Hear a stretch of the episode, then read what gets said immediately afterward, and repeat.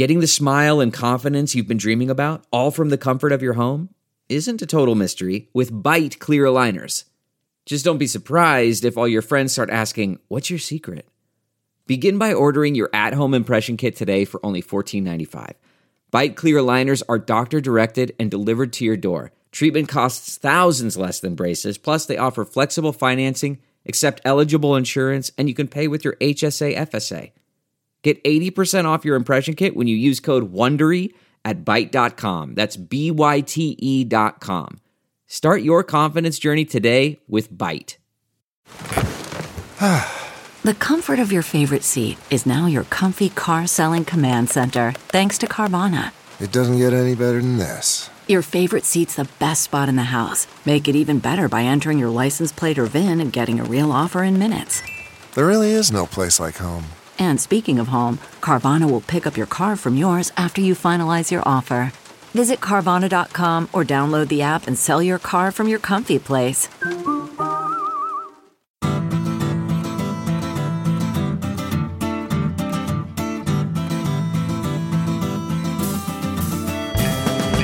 Welcome to the Sinica Podcast, a weekly discussion of current affairs in China, produced in partnership with the China Project.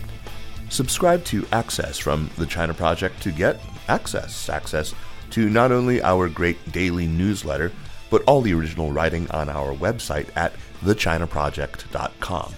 We've got reported stories, essays, and editorials, great explainers and trackers, regular columns, and of course, a growing library of podcasts. We cover everything from China's fraught foreign relations to its ingenious entrepreneurs, from the ongoing repression of Uyghurs and other Muslim peoples in China's Xinjiang region to Beijing's ambitious plans to shift the Chinese economy onto a post carbon footing. It's a feast of business, political, and cultural news about a nation that is reshaping the world. We cover China with neither fear nor favor. I'm Kaiser Kuo, coming to you from Chapel Hill, North Carolina. This week, in lieu of our normal program, we've got an outstanding keynote address that Evan Feigenbaum gave recently. Evan is Vice President for Studies at the Carnegie Endowment for International Peace. He is a State Department veteran with deep experience in East, Central, and South Asia, and he worked for many years at the Paulson Institute in Chicago. He has, of course, been on Sinica on numerous occasions over the years, most recently after the February 24th invasion of Ukraine by Russia. He delivered uh, this talk at the East Asia Strategy Forum, which was held in person in Ottawa, Canada, on November 1st and 2nd. About 150 people attended, including policymakers, business people, academics, and students. It's an annual event and was put on by the Asia Pacific Foundation of Canada, APF Canada, and by the Institute for Peace and Diplomacy. The Asia Pacific Foundation of Canada is a not for profit organization focused on Canada's relations with Asia. Its mission is to be Canada's catalyst for engagement with Asia and Asia's bridge to Canada. The Institute for Peace and Diplomacy, IPD, is a nonprofit and nonpartisan international affairs think tank operating in the United States and Canada, dedicated to promoting dialogue, diplomacy, prudent realism, and military restraint. The moderator was Jeff Nankivell, CEO of APF Canada. Jeff was the consul general to Hong Kong before taking his post at APF Canada. I thought this would be a great talk to listen to this week, given that today, Monday morning, November 14th, U.S. President Joe Biden is in Bali, Indonesia for the G20 meeting, and he met with Chinese President Xi Jinping for over three hours. So I pinged Evan on Monday morning to see whether he was available to comment about the Bali meeting, something that we could append to this speech of his, but unfortunately he was on an airplane and uh, is not able to to do this.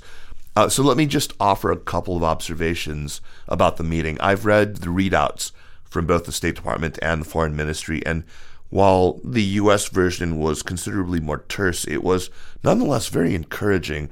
Uh, the much longer Chinese version, unsurprisingly, centers on you know the foundational importance of Taiwan uh, and attributes to Biden not inaccurately language about how the U.S. government pursues still a one China policy does not seek to use the Taiwan issue as a tool to contain China. This is the wording in the actual readout and wants to see peace and stability in the Taiwan Strait. The Chinese version doesn't indulge in too too much finger pointing, uh, and the U.S. version includes uh, by now what is a pretty standard set of issues that Biden would be expected to raise on Xinjiang, on Hong Kong, uh, and things down to exit bans on U.S. nationals. I wouldn't dismiss either the Chinese or the U.S. litanies as mere boilerplate, uh, but the focus was decidedly more on avoidance of calamity and areas even of possible cooperation. Both leaders emphasized the need to cooperate on what the U.S. in its readout calls transnational challenges, but actually that Biden described as global issues. And you guys can see my interview last week with Anne Marie Slaughter, uh, who talked about the significance of those phrases transnational challenges versus global issues. And both leaders were really quite intent on, on putting a floor under the downward slide in relations. So that's, that's definitely encouraging. Perhaps the most important announcement was that, I'm quoting from the US readout here, the two leaders agreed to empower key senior officials to maintain communications and deepen constructive efforts on these and other issues. They welcomed ongoing efforts to address specific issues in U.S. China bilateral relations and encouraged further progress in these existing mechanisms, including through joint working groups. So while this isn't a revival exactly of the S&ED, at least there will be more diplomatic contact uh, at different levels. And it was also announced that Tony Blinken will be going to China in the not too distant future. So that that's great. Xi Jinping also offered some assurances intended to uh, pretty clearly to assuage American fears about China's ambitions in the world. Uh, this will not, of course, convince anyone who is already locked into assumptions about, you know, China seeking to replace the U.S. as the global hegemon. Uh, but it is significant that he said this. He said, China has never sought to change the existing international order, does not interfere in the internal affairs of the United States, and has no intention to challenge or replace the United States. There was another interesting sentence in the US readout uh, that was, I think, significantly omitted in the Chinese version. It said, quote, President Biden and President Xi reiterated their agreement that a nuclear war should never be fought and can never be won and underscored their opposition to the use or threat of use of nuclear weapons in Ukraine. So this is really reiterating something that Xi Jinping had already said before, uh, and that that was repeated by Wang Yi recently. Uh, and I think it's it's it's interesting to note that the U.S. readout uh, kind of breaks with what they've done in recent readouts from high-level meetings. Uh, many of the statements are actually explicitly attributed to both leaders rather than just Biden or, or Blinken or Sullivan, as had previously been the case in most State Department uh, readouts. This is significant. It suggests maybe some agreement on language that would be put out after the meeting. Uh, it's a pity that Evan wasn't able to comment, but still, this excellent talk of his, as I'm sure you will see, provides a really valuable perspective on the challenges and shortcomings of U.S. policy in the region uh, thank you so much to Jeff Reeves and all the good folks at APF Canada and the IPD for giving us permission to publish this talk on the Sinica podcast. Enjoy.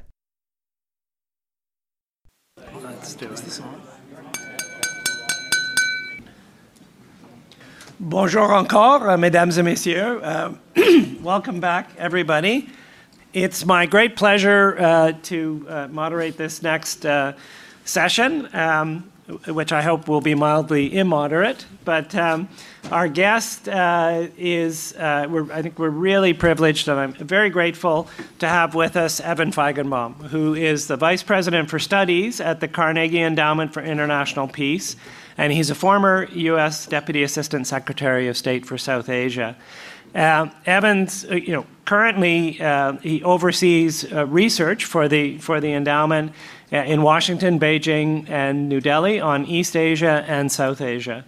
Uh, he started out with a PhD in Chinese politics from Stanford University, and his career has taken him through government service, think tanks, the private sector, and three really substantial involvement in three major regions of Asia. You can get the full, the full story if you look at the speaker's uh, bio. Um, obviously, some issues with holding down a job, but um, it's because he's been excelling at, at everything, everything he's done. Uh, so, from two, I'll just mention a, a, few highlights that I think are very pertinent for, uh, for the talk today. So, from 2001 to 2009, Evan served at the U.S. State Department as Deputy Assistant Secretary of State uh, for South Asia, Deputy Assistant Secretary of State for Central Asia, a member of the policy planning staff with principal responsibility for East Asia and the Pacific, and as an advisor on China to Deputy Secretary of State Bob Zoellick, with whom he worked closely in the development of the U.S. China Senior Dialogue.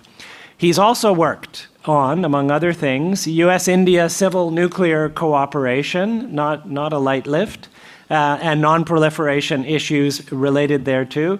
He has worked on uh, Korean Peninsula issues, Central Asia, uh, agreements with Japan and Australia, if you listen to some of the leading American international podcasts on Asia, you may have heard uh, Evan. I, I, feel I know him from some that I have listened to, as he's a highly sought after guest, and I think we're we're very lucky to have him. I'm grateful, Evan, to you for joining us, and I look forward to your insights. And uh, please welcome me in. Uh, sorry, please join me in welcoming uh, Evan Feigenbaum.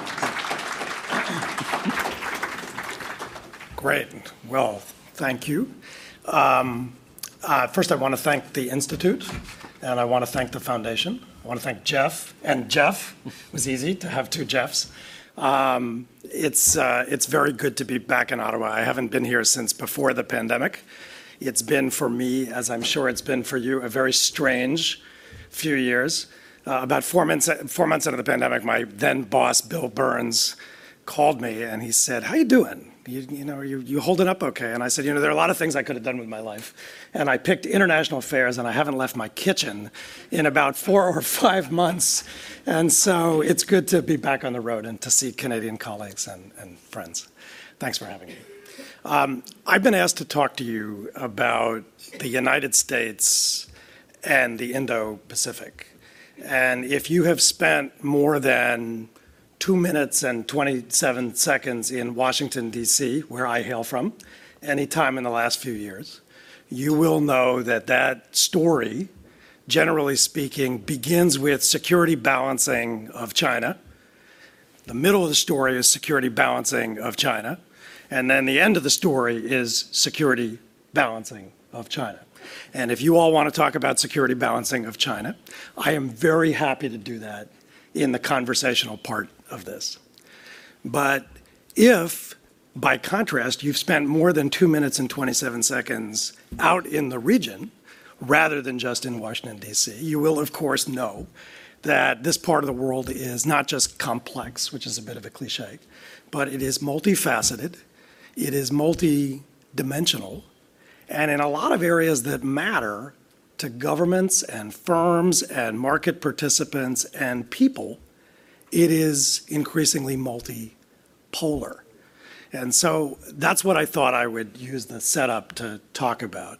Um, how the United States in the Indo Pacific is or is not navigating what I would call three collisions that I think reflect the region that actually exists rather than the ones of American wishes, dreams, and fantasies.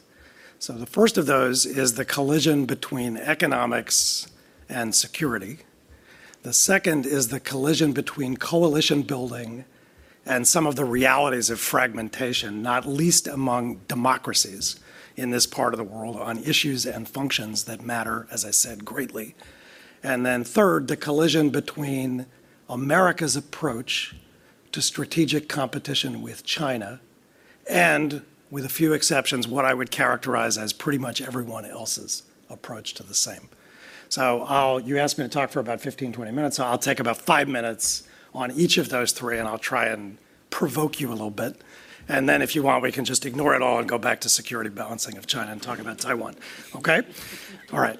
So on the first, um, to my mind, the central strategic dynamic in this part of the world, other than the obvious one, which is the increasingly confrontational relationship between the US and China, is what I would call the collision between economics and security. Or to put that another way, between economic integration and security fragmentation. 10 years ago, I wrote an article in Foreign Policy magazine with a colleague of mine, a guy named Bob Manning, called A Tale of Two Asias. And essentially, what we did was we told a kind of Jekyll and Hyde story about this part of the world and how it had evolved over the previous couple of decades. So, on the one hand, you had, we called it economic Asia. This is a region with, uh, you know, however you count who's in or out, 25, 30 trillion dollar regional economy, countries that are growing together, trading together, investing together, building together in many areas, they're innovating together. Um, and they're building an Indo Pacific with East Asia as the anchor that is really, in many ways, the most economically successful part of the world over the last several decades. But then and now, I can tell you the story of the same region in a completely different way Security Asia. The same countries that are trading, building, investing, growing, and innovating together are, in many cases, beset by powerful nationalisms. They have territorial disputes, they're building blue water navies, they're arming for conflict, and pathologies that a lot of people thought were frozen in time have essentially roared back front and center with a vengeance. And so, in that dynamic and the push and pull between those, there's the question of how major countries that have both economic and security interests navigate that duality. Now, from the 1990s until I'd say 2010 ish, I would have told you that economic Asia was decidedly winning this contest. And the reason for that was really twofold. One is the Asian financial crisis, um, when a lot of governments and frankly a lot of people looked at each other and said, you know, what the hell is security if your economy can just be blown up in an afternoon? Maybe security and conceptions of security need to be broader than just military security. But then, second, American policy had something to do with this. And in fact, bad American policy had something to do with this, and particularly to the turn by many Asian countries to one another to navigate some of these challenges. You remember the United States bailed out Mexico in 1994, then refused to bail out Thailand three years later and paid a price, I would argue, among many Southeast Asians for that. Um, and so, and so that's, that's been the dynamic. But from 2010 on, a lot of security issues really roared back front and center. You heard a little bit about it from Oriana. I understand it was front and center in a lot of your discussion yesterday. We hear about it, as I said, in Washington, D.C. and in Beijing, China on a, on a daily basis. And so this security fragmentation threatens to overwhelm a lot of the economic integration that had been so important to people, firms, markets, governments and the future of that part of the world. Now, that's a challenge for the United States, despite all the talk about security balancing, because the region has evolved a lot in the face of that push and pull. Um, if I think about American le- leadership in this part of the world, particularly in the period after the Cold War, um, the United States was a leader because it was the principal provider in the first instance of security related public goods through its alliances, its forward deployed military presence, carrier battle groups. It was the security provider, either directly for its security allies or indirectly for those countries who basically were taking a free ride off the security public goods that the United States present provi- the U.S. presence provides, except for who? China, which in a lot of ways objects to elements of that presence. Um, and when I project out over the next five or 10 years, there's really no challenge to that American role. Because until China and Japan have a moment that is analogous to the one that France and Germany have had in Europe, there's no basis for collective security in the Pacific. And if there's no basis for collective security in the Pacific, then the United States was, is, and as far as my eyes can see, going to continue to be an important and in many cases principal provider of security for nearly everybody but who? China. And so the security questions involve investing in alliances and partnerships, modernizing platforms, ensuring access. These are operational issues. They're not fundamental existential strategic issues because there's no basis for collective security. But that security role, as Kevin Allison and others know, that was not the whole story of the American role in the region. The United States was also a leader because it was the principal source of demand for a lot of Asia's export led economies to power their way to prosperity. And it was a leader on standard setting and across and behind the border liberalization as that became a major issue on the agenda. So there's no basis for collective security. And the United States will continue to be a major security provider. But if I look down the road, I see the US demand profile in many areas shrinking, not in absolute terms, but in relative terms. US trade with every country in Asia is going up in absolute terms. It's declining almost everywhere in relative terms. And if your role as a demand driver is shrinking, then you need to fall back for economic leadership on what? On that other pillar, to be a standard setting nation. The last panel talked a little bit about some of the trade agreements and pacts that are setting standards in this part of the world. So there are three, for example, that people tend to focus on the Regional Comprehensive Economic Partnership, the Comprehensive and Progressive Trans Pacific Partnership, the Digital Economy Partnership Agreement. Three agreements that will help to set standards for the next generation in this region. Guess who's not in any of those three? The United States is on the outside looking in. And guess who else is not in any of those three? India. So the United States premises its strategy for this part of the world on, as I said in the setup, the Indo Pacific. But in this area, the largest economy in the Indo and the largest economy across the Pacific are both missing in action. And if you ain't got no Indo, and you ain't got no Pacific, you're back to the centrality of Asia. And that is not a region or a set of challenges that American strategy or policy has figured out how to navigate.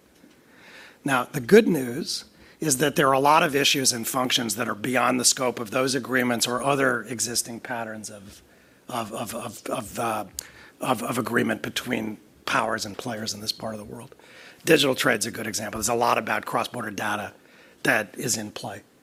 Um, but the bad news, and this comes to my second point, is that a lot of the countries that the United States wants to lean most heavily on to counterbalance Chinese power actually are not on the same page as American policy in a lot of those areas. Data governance is a good example. Okay? In 2019, Prime Minister Abe of Japan was in the chair of the G20, and he had something called the Osaka Track, the Osaka Initiative on Data Governance, which he called Free Flow of Data with Trust. And guess who refused to sign up to it? India, in the first instance, Indonesia in the second instance, two successful consolidated Asian democracies one of which is a member of the Quad. The United States is banking heavily on India to counterbalance the rise of Chinese power. Indonesia, a country the United States would like to bank on heavily to counterbalance the rise of Chinese power. And so, on a lot of these issues, not just data governance, but issues and functions that touch the interstices between economics and security, economics and technology, open data, cross border data, online authentication and data access control. There is no one set of rules, standards, or prevailing norms. And in many major economies, the ones that prevail are not necessarily the ones that are to American liking. India is the best example of this. I mean, look at the debates in India, for example, on data localization, where both the law enforcement authority and, frankly, the privacy regulator have an approach to localization that uh, requires most data to be stored locally. Um, and that's a function of the Indian system. Privacy regulators, law enforcement, they don't want Indian citizens' data stored in servers offshore. They want to be able to access that. The, the point is, the region is developing because of that different models and rules and standards and is heading in many areas for something that I would characterize more as fragmentation than as integration. Why do I say the United States needs to struggle with that collision? Because it's beyond the scope of the way a lot of American strategists talk about this part of the world, We are the only possibilities are Chinese unipolarity, American unipolarity, or some sort of Cold War like bipolarity, where the United States and China will be the poles and everybody will line up on one side or the other. If you want to see that kind of thinking in action, Let's just look at an interview that President Obama gave in, I think, 2016 with Jerry Seib of the Wall Street Journal. President Obama was trying to make the case for the TPP. Remember when the U.S. was interested in the TPP? It's back in the Jurassic era. Um, you know, and he, he, he argued it this way partly for political effect domestically, but I think it's instructive. He was asked, why should the United States join the TPP? And the president said, well, because if we don't write the rules, China's going to write the rules out in that part of the world. But if President Obama had been right about that, then when President Trump withdrew the United States from the TPP, what should have happened? Logically, China should have come in and become the rule writer. But as we all know, that's not actually what happened. What happened, the other 11 got together, solidified the agreement, albeit influenced by the United States and the text the United States wanted, but with neither the United States nor China in the room. So clearly, there's something going on in the region that belies these very straightforward notions of bipolarity or unipolarity. And I think in a lot of ways, the region is heading for what I would call fragmentation on things that are meaningful for the interests of the United States. And that's a second collision that the United States has not really figured out how to navigate through a prism that's focused almost exclusively on balancing Chinese power. So that brings me to the third point, which is American policy toward China. Um, I don't know. I don't know how much you've noticed the change in Washington over the last several years, but I, I've worked on U.S.-China relations for 25 years, and I will tell you there has been a sea change in the last seven or eight years in the thinking about China in that capital city. And frankly, in the American body politic more broadly. And it's really got a bipartisan basis. And the way it's sometimes characterized is that the US is very focused on strategic competition with China. That, that's not quite it. Um, when Richard Nixon went to China in February 1972, which is the modern inception of the relationship, the United States and China were fighting a proxy war in Vietnam and China was just crawling out of the Cultural Revolution. So from the very inception, there were clashing security concepts and there were obvious differences of political system and ideology baked into this relationship. But after the US and China developed an economic relationship, and particularly after China came into World Trade Organization in 2001, these large scale flows of five things goods, capital, people, technology, and increasingly of data happened, I would argue, largely on a parallel track. People in the markets, people in corporate C suites, they're not morons. They weren't unaware of these security issues around Taiwan, the South China Sea. But the point was they didn't impinge on most business models for China, and they rarely impinged on a trade if you were trading stuff in the markets. So, what's changed in the last several years is not that strategic competition is somehow brand new and it's a revelation.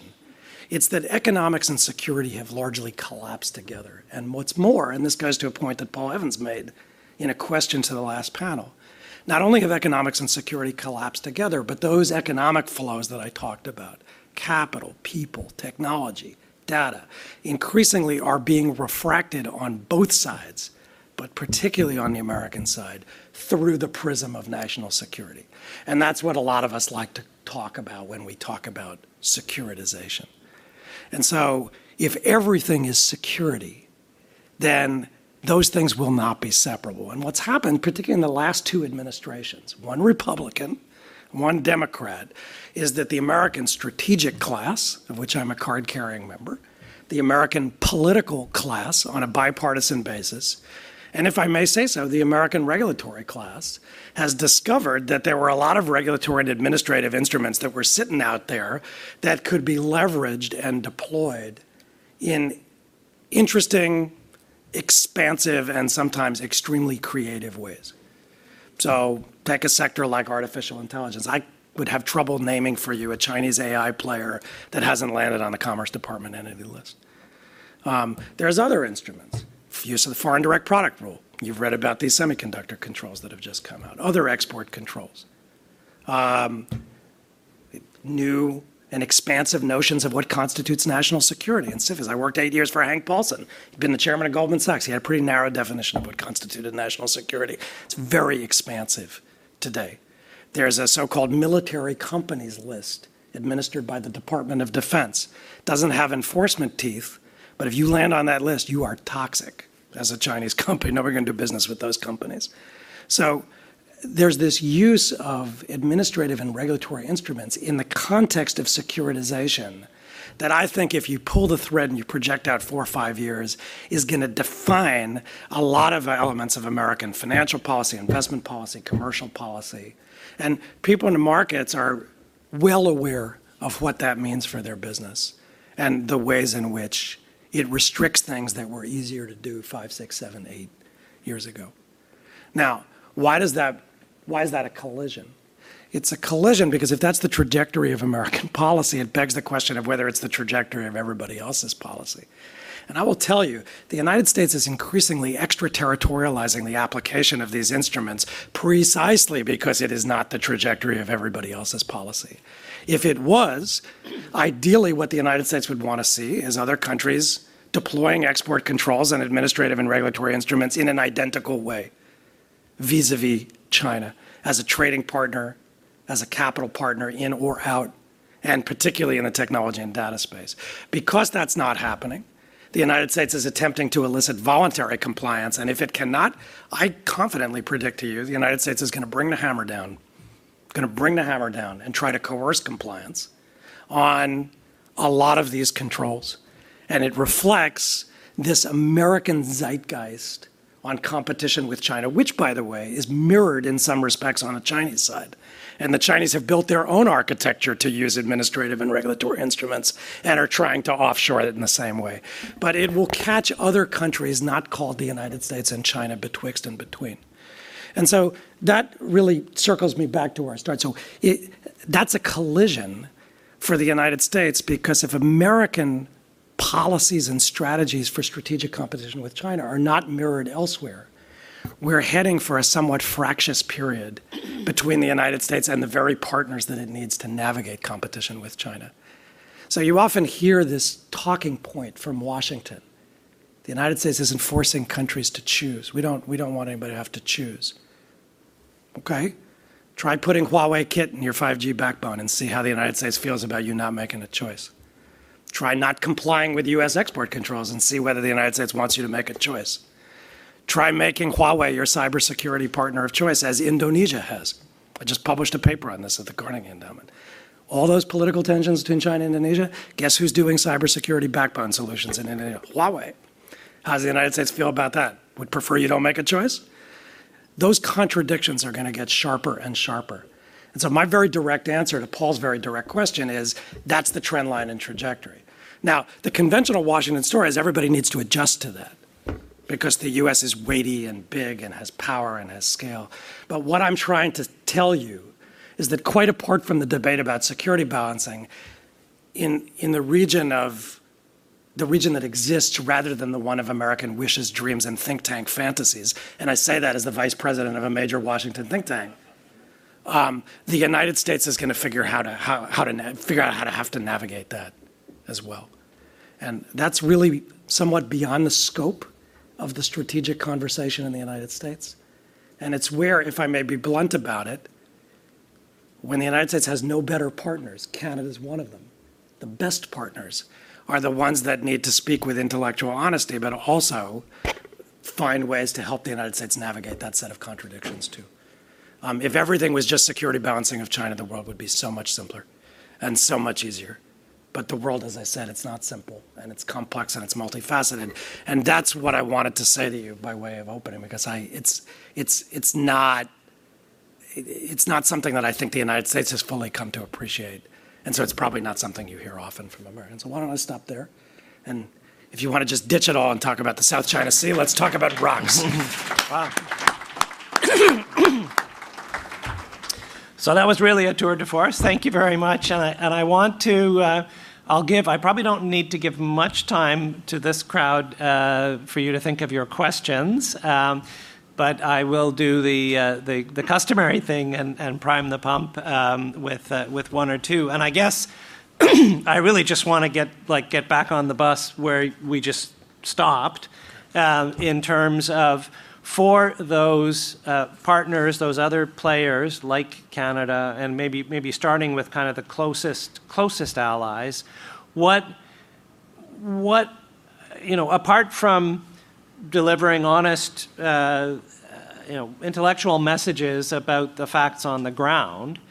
Um, do you have some ideas, some suggestions of what kinds of things, you know, Canada and other countries, maybe and maybe working in, in informal coalitions, could put together that would be kind of a positive agenda. Not to say like don't do this, don't do that, but to say, well, here's a way that we could address you know the, the core interest that, that is driving American thinking on this that we, this group of, you know, whatever, whichever uh, countries, your good partners, would like to put forward, and, and can we explore that path? Are there some, you know, kind of practical things? Sure. I mean, I'm, I'm very old fashioned. I'm, I'm selfish about American interests, but I'm also very old fashioned about them. I tend to think that um, function should drive form rather than the other way around. and what I think increasingly is happening is that the United States is organizing form based coalitions um, and then groping for purpose within them. Uh, rather than beginning with function and then assembling the right group of players, either on a formal basis or an ad hoc basis. The Quad is the best example of this. I mean, Darshana spoke this morning. She follows the, she works with me at Carnegie. She follows the Quad very closely. You know, the Quad. If you look at how the Quad began, the Quad began. You may remember this after the Indian Ocean tsunami back in 2004, when the United States, India, Japan, and Australia, and those four navies got together and provided rapid and effective relief all around the Indian Ocean littoral for nine days at the end of 2004 and into 2005. Mm. There was no secretariat, there were no communiques. There were no big ministerials in storied cities of diplomacy. And the definition of success was what? The group put itself out of business because the mission had been achieved. Now, um, in an era where the US and China are locked in a competition, and in many ways into adversarial antagonism, um, some form is going to drive function because what the United States is doing is trying, like a John Wayne movie, to organize a posse uh, and round them up uh, and then organize the like mindeds, who, as I just told you, are not always so like minded, yeah. on functions that matter to American interests. Mm. But um, that won't work ultimately for other countries in the region if it doesn't deliver meaningful results to people and markets and companies. And so, where something like the Quad has to evolve, for example, is to become what I would call the firm core of an elastic regional architecture, where on issues that functionally are meaningful, the four organize diverse posses on an ad hoc basis, assembling the right group of players on the issues and functions that matter, which may sometimes have to include China, by the way. Um, that's a role I think others can play if the United States chooses not to, inclusive of the United States, because the United States doesn't have a monopoly on organizing coalitions, and the United States doesn't have a monopoly on deciding which functions are and are not important. So one very practical thing is to look at, you know, as I said, you, be, you should be as selfish about Canadian interests as I am about American interests. So if you begin with the things that are meaningful for Canadian interests and you take a function-based approach, then you can organize some of those posses. And one place to begin, because we're allies, is with a conversation with Washington about that. But I think on a lot of functions, as I was trying to get at around data governance, the U.S. likes to talk about rules, but the rules don't. There's no one set of rules that really prevails. And in a lot of areas, as I talked about fragmentation, there will never be one set of rules that prevails. But there can be diverse sets of rules that can prevail. And I, I think, you know, to the extent the United States can and should be a standard setting nation, others should want to be a standard setting nation too. Mm. And so it's not just about talking straight with the United States and listening straight to what the United States has to say. It's also about problem solving in a function specific way. And I see no reason why the United States has a monopoly on wisdom on that.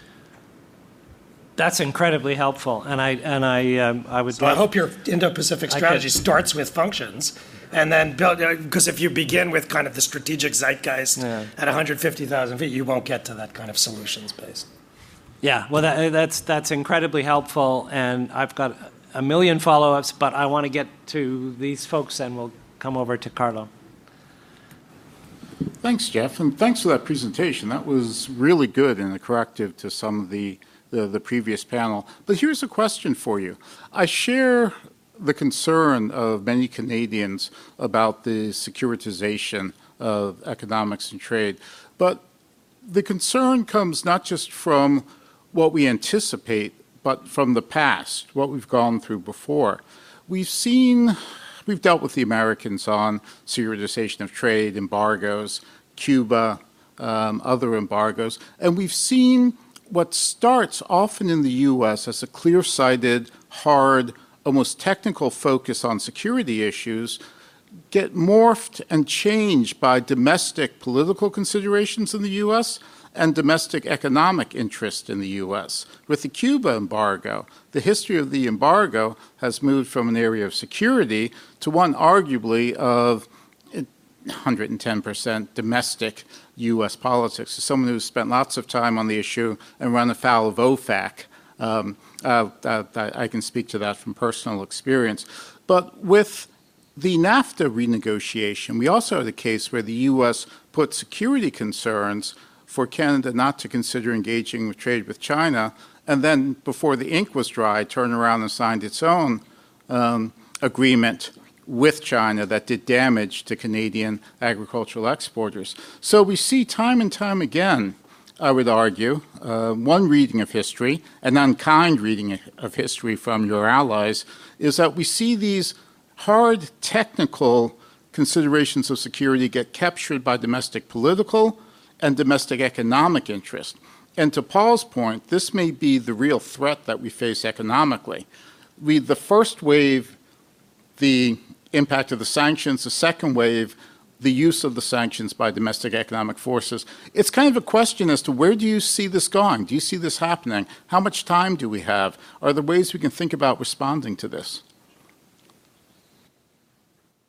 Um, I appreciate what you said.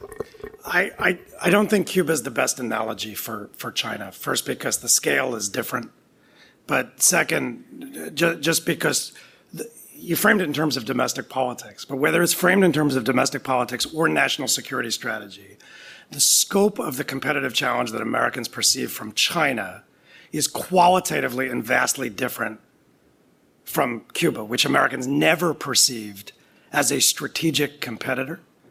Um, Cuba is not a nuclear weapons power, which, with which, if you believed Oriana's presentation this morning, the United States may fight a force on force conflict at the conventional level, which somehow will, not miraculous, will miraculously not escalate to the nuclear level, um, which is something that was never tested during the Cold War, by the way. All those years, the US and Soviet Union never fired a shot in anger. It was all proxy stuff. But somehow the US and China are going to fight a conventional conflict and it won't escalate. So the, the scope and nature of the way Americans think about China and Chinese think about the United States is, is different. And I'm not saying it's not relevant, but it's just different in terms of national security, in terms of strategy, in terms of domestic politics. What I would say is there are four or five threads that I think are worth watching if you want to see where this is going to go. So, one is the elasticity of what does and doesn't constitute national security in the American context and the way in which that becomes relevant to people that are trying to do business. You said something interesting on the last panel. You say, you know, basically markets find a way. And I, I don't disagree. Markets often find a way. and in fact, I, I, I, think a lot of what's happening, actually, a lot of people are going to find ways to adjust their business models in China because there's still a value proposition in China, notwithstanding any of that. But the notion of what constitutes national security in the American context is more mm-hmm. elastic than I've ever seen it. Um, and so tech is really at the center of that because of a change in the nature of the technology itself. You know, from the 1940s to the 1960s, a lot of weapons innovation drove commercial innovation. After the 1960s, with semiconductors and the commercial microelectronics revolution, a lot of commercial technology drove weapons innovation you look down the road next 10 or 15 years this probably came up on the last panel. I didn't i didn't hear all of it. A lot of the critical and emerging technologies ai enabled applications new synthetic and composite materials life sciences and biotech innovations nanotechnology quantum computing big data algorithms. That stuff is intrinsically dual use and so a lot of the things that have all kinds of miraculous commercial applications can also guide a missile much more accurately. And so it feeds the securitization of things that would never be, that were once seen as commercial goods or public goods. And so you may be right that that gets attenuated, but that's not the trajectory the United States is on. It's on toward an ever more expansive and elastic notion of what constitutes national security. Second, um, the United States increasingly looks at competitiveness itself as national security. And if you look at the president's recent executive order on CFIUS stuff, Um, I see you. I see you laughing. I mean, it, the language actually is becoming more and more explicit and more and more stark. American competitiveness is national security. And if American competitiveness is national security, that's not only more elastic, it's going to bleed into what regulators do. Okay. Third, there are some really interesting legislative innovations that my colleagues who've come from Washington will have seen in the last few years. Just take the, the Uyghur Forced Labor Act. You know, in the Uyghur Forced Labor Act, companies have to prove the negative. You actually have to prove that you don't have forced labor in your supply chain. And the presumption is that you do.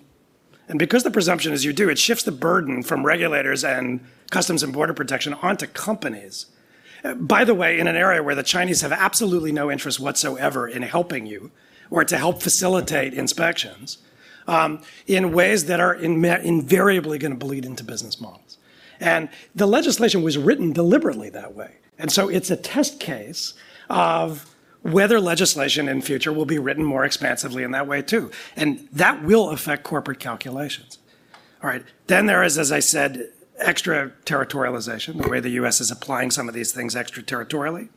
Um, and then I read something else and I can't read my own handwriting. So there's a fifth one that I will think of later and I'll circle back. But that, that that's, um, oh, I know what it was. Domestic politics. You know, dom- sorry, domestic, I wrote domestic, po- domestic politics on China well, I'll, I'll, let my colleagues reflect on domestic, but domestic, nobody likes China. It's not a top 10 issue for most people. But I mean, I'll just tell you, we're heading for midterm election next week. There are at least two pieces of legislation or other things that Ted Cruz and Elizabeth Warren are working on together. I've seen Marco Rubio work with you know, with Democrats. Richard Burr is working with Mark Warner. Uh, Alexandria Ocasio-Cortez signed a letter with Tom Cotton, of all people. So it, it defies political gravity in the United States. Now, will that hold indefinitely? I don't know. But I can tell you, as we get into what I think is going to be a bananas next two years, and then an even more bananas presidential cycle in 2024, I would not be banking on domestic politics providing either ballast uh, or a counterbalance to lead to the kind of reversal that you're projecting. I think that's just where we are, and it would take a lot to change that momentum. Okay, okay. Sorry. To okay, so we're getting into end of days territory no, here. Cats and dogs no, sleeping together in the streets. Markets adjust. The uh, the uh, the warning signs are there, uh, um, and we're also um, we've actually the time has flown by here. What we're going to do, uh, we've got uh, just a few minutes more for this session, and Bijan, I think we pro- we have a hard stop for the next panel, right? At two thirty, which is at two thirty. Yeah. Okay. So we so we've got um, like a maximum ten minutes, uh, but why don't we take we'll take the two questions together. Get your pad, and I've got Zach uh, first, and then and then Paul. Uh, hi there, I'm uh, Zach Paikin. I'm a research, non-resident research fellow at the Institute for Peace and Diplomacy here, and also a researcher with the Center for European Policy Studies in Brussels. Thanks so much for being with us today. Um, I wanted to just pick up on a discussion that we were having a little bit yesterday, and a question I posed yesterday, and, and to gain your insights as someone who observes political trends uh, in D.C. And it has to do with the concept of the term rules-based international order, and whether or not there's increasing. Uh, is is there any evidence at this point that there is uh, peop- that there are people in Washington who view that there's some sort of a cognitive dissonance between that term on the one hand and pursuing the restrictions that we're seeing in this, the, the uh, strategic competition approach towards China on the other hand. Uh, it, is it possible that those things don't necessarily go together because strategic competition and the restrictions we're seeing eat away at the openness and potentially at the at least agreed upon rules based element of a regional or even global order? Um, and in terms of the staying power of that um, term itself, because starting in 2015, 2016 or so, everyone was talking about the liberal international order. And as we were hearing from Jeff Reeves yesterday, the term uh, rules based international order is not as appealing in the region itself as international law, which is, of course, much easier to situate, much easier to define. So I'm wondering if you think that this, this term rules based international order in Washington lingo may itself go by the wayside uh, in, in, the years ahead as the U.S. engagement in the region continues. Uh, one final question for you, which is unrelated to that one, which um, was brought up during the panel that I moderated yesterday morning, uh, which has to do with what you call the Beijing straddle. And I wonder how long you think that that's durable, um, and if there are any particular Russian actions or any sort of uh, you know, length of that conflict in Ukraine going on before China will have to choose definitively between the principles that it upholds nominally its strategic partnership with Russia. This is a question that you asked Jeff, indeed. Mm-hmm. Uh, you know, and uh, you know, its broader desire, of course, to maintain some form of economic and technological links with, with the West all at the same time.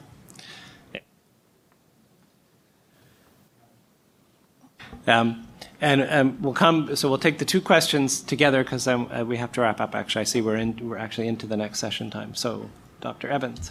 Uh, thank you, Paul Evans from uh, Vancouver. Um, Evan, what a what a wonderful speech.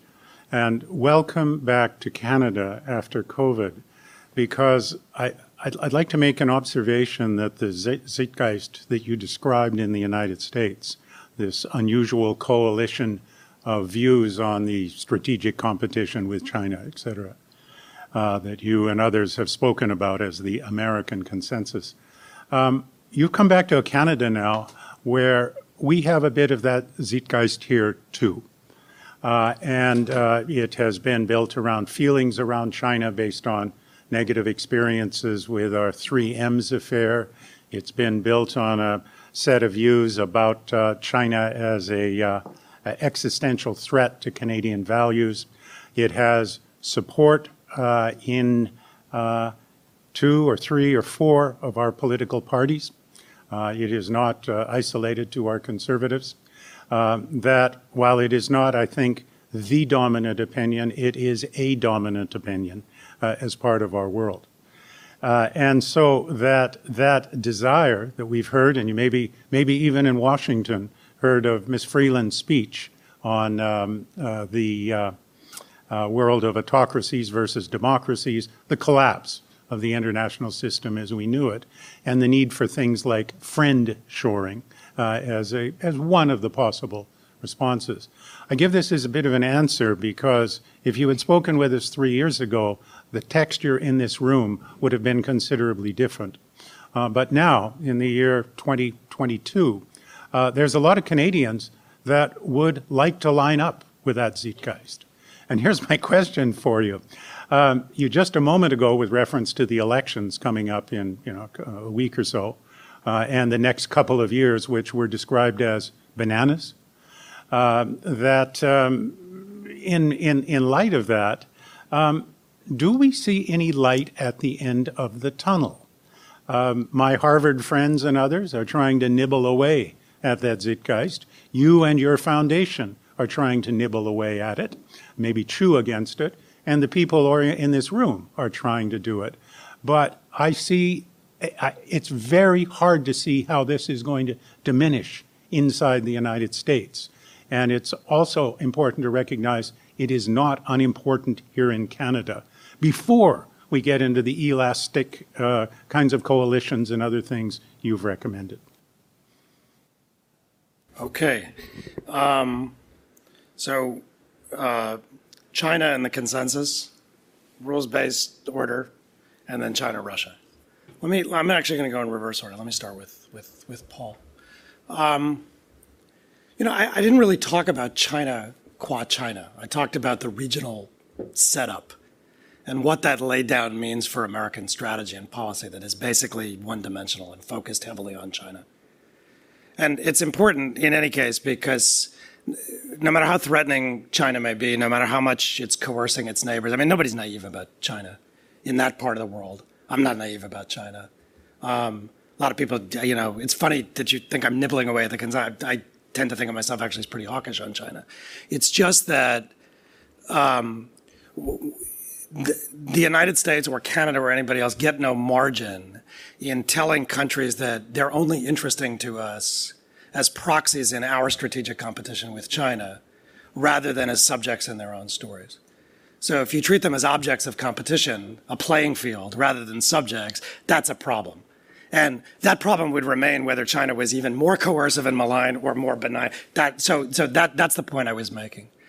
On China, um, I'm not uncomfortable with some elements of the consensus, since you asked that question very directly. Um, China's changed a lot in the last decade. I mean, you cannot tell me that if Zhu Rongji were running the Chinese economy today, that many of the decisions about macroeconomic policy in China would be the same as what we're seeing. That's the economy. In terms of politics, you know, I think what we saw a few weeks ago suggests that certain institutionalized norms, notions of collective leadership, notions of balance have gone out the window. And whether you think that's a good thing or a bad thing, depending on whether you're Chinese and you're part of that mean, I'm not a Chinese communist, so I don't think it's a good thing. But the point is, um, that's a different China than the one we got used to dealing with. We need a new paradigm for thinking about it. And this is also true of external internal linkages. You remember, Zhu used WTO accession as a lever to lay off 30 or 40 million people out of state owned enterprises and to discipline the Chinese economy in ways that I think are really not on our radar screen for this leadership. So the China we're dealing with is not the China we were dealing with 10 or 15 years ago. And when I was in government, um, it was just a different China in a lot of ways. So, you know, people can endorse the so called consensus or they can dismiss the consensus. My point is, we just need to be realistic about what it is we're dealing with, but also the instruments that we have for dealing with it. And the general American approach is if you can't influence China directly because you're dealing with a different setup domestically, then you need to shape the environment around it. But then you better have a pretty clear eyed idea about what kind of environment you're dealing with. And the environment we're dealing with is not, as I was arguing in the setup, always what the United States thinks. Okay, rules. Rules. Oh, you moved. Sorry, I was looking over there. Okay, rules. Um, so you see contradictions between American rhetoric and reality. If you're looking for complete coherence, don't sign up for government work, right? Um, you're never going to find, I mean, political rhetoric is political rhetoric. Um, I, I, I, wrote speeches for a couple secretaries of state. I wrote for one deputy secretary of state. It's just the way it is. It's aspirational and it's designed to express a view of the kind of region the United States thinks would be optimal, which is a rules based region where might doesn't always make right. Again, don't look for the, if you're looking for no contradictions, don't, don't, don't push back. I, I know there are contradictions. Um, China doesn't have a problem with a rules based order. China likes rules. They just don't like American rules. okay? So the problem with that phrasing, rules based order, is that it sets up a binary between a rules based order that America adopts and a law of the jungle that China, and, and elides the fact that actually China's advocating all sorts of rules. Domestically, I mean, American companies operated under Chinese rules domestically in China for a long time. We just don't like the rules. And if you then project that externally, China doesn't like a lot of the rules. So the issue is not rules based order, it's what kind of rules, who adjudicates the rules, um, and who signs up to them and why. And I think that really gets at what I think, since I'm not engaged in political rhetoric anymore, is the real issue, which is it's not rules, it's the gap between forms and norms. China signed up to most of the forms of the prevailing international order, which was designed by the transatlantic powers after the war. They're in the P5, they're in the WTO, they're in every protocol and everything from ozone depletion to chemical weapons. They agree to WTO rulings. They tend, they often abide by them. They sometimes don't abide by them. But the, the point is, they're the number three shareholder in the Asian Development Bank, the very institution they're supposed to be subverting with this new Asian infrastructure investment. So it's, they, they buy into the forms. But the problem is we have a dispute about norms within those forms. And that takes us back to the rules. Um, the norms, standards, and rules that the United States and its democratic partners would like to prevail within those structures uh, are not necessarily the ones that are to China's liking. And if the consensus to Paul's question is that we need to sometimes have a punch up with China over which rules are going to prevail, well, okay. Okay, because norms matter. And as democracies, we have a commitment to a very different set of norms. But I don't think it's a debate about whether there should be rules. It's whose rules and whose norms. And that's going to be a very contested space over the next 5, 10, 10 years, which brings me to Russia, China, and then I promise I'll shut up. Russia, like China, at the strategic level, is deeply dissatisfied with the prevailing setup. And I often hear that Russia and China, you know, they're deeply ambivalent about one another. They don't like each other. Yeah, okay, all that is true. But Russia and China are vastly more ambivalent about American foreign policy and about the set, the prevailing setup in the international order than they are about one another.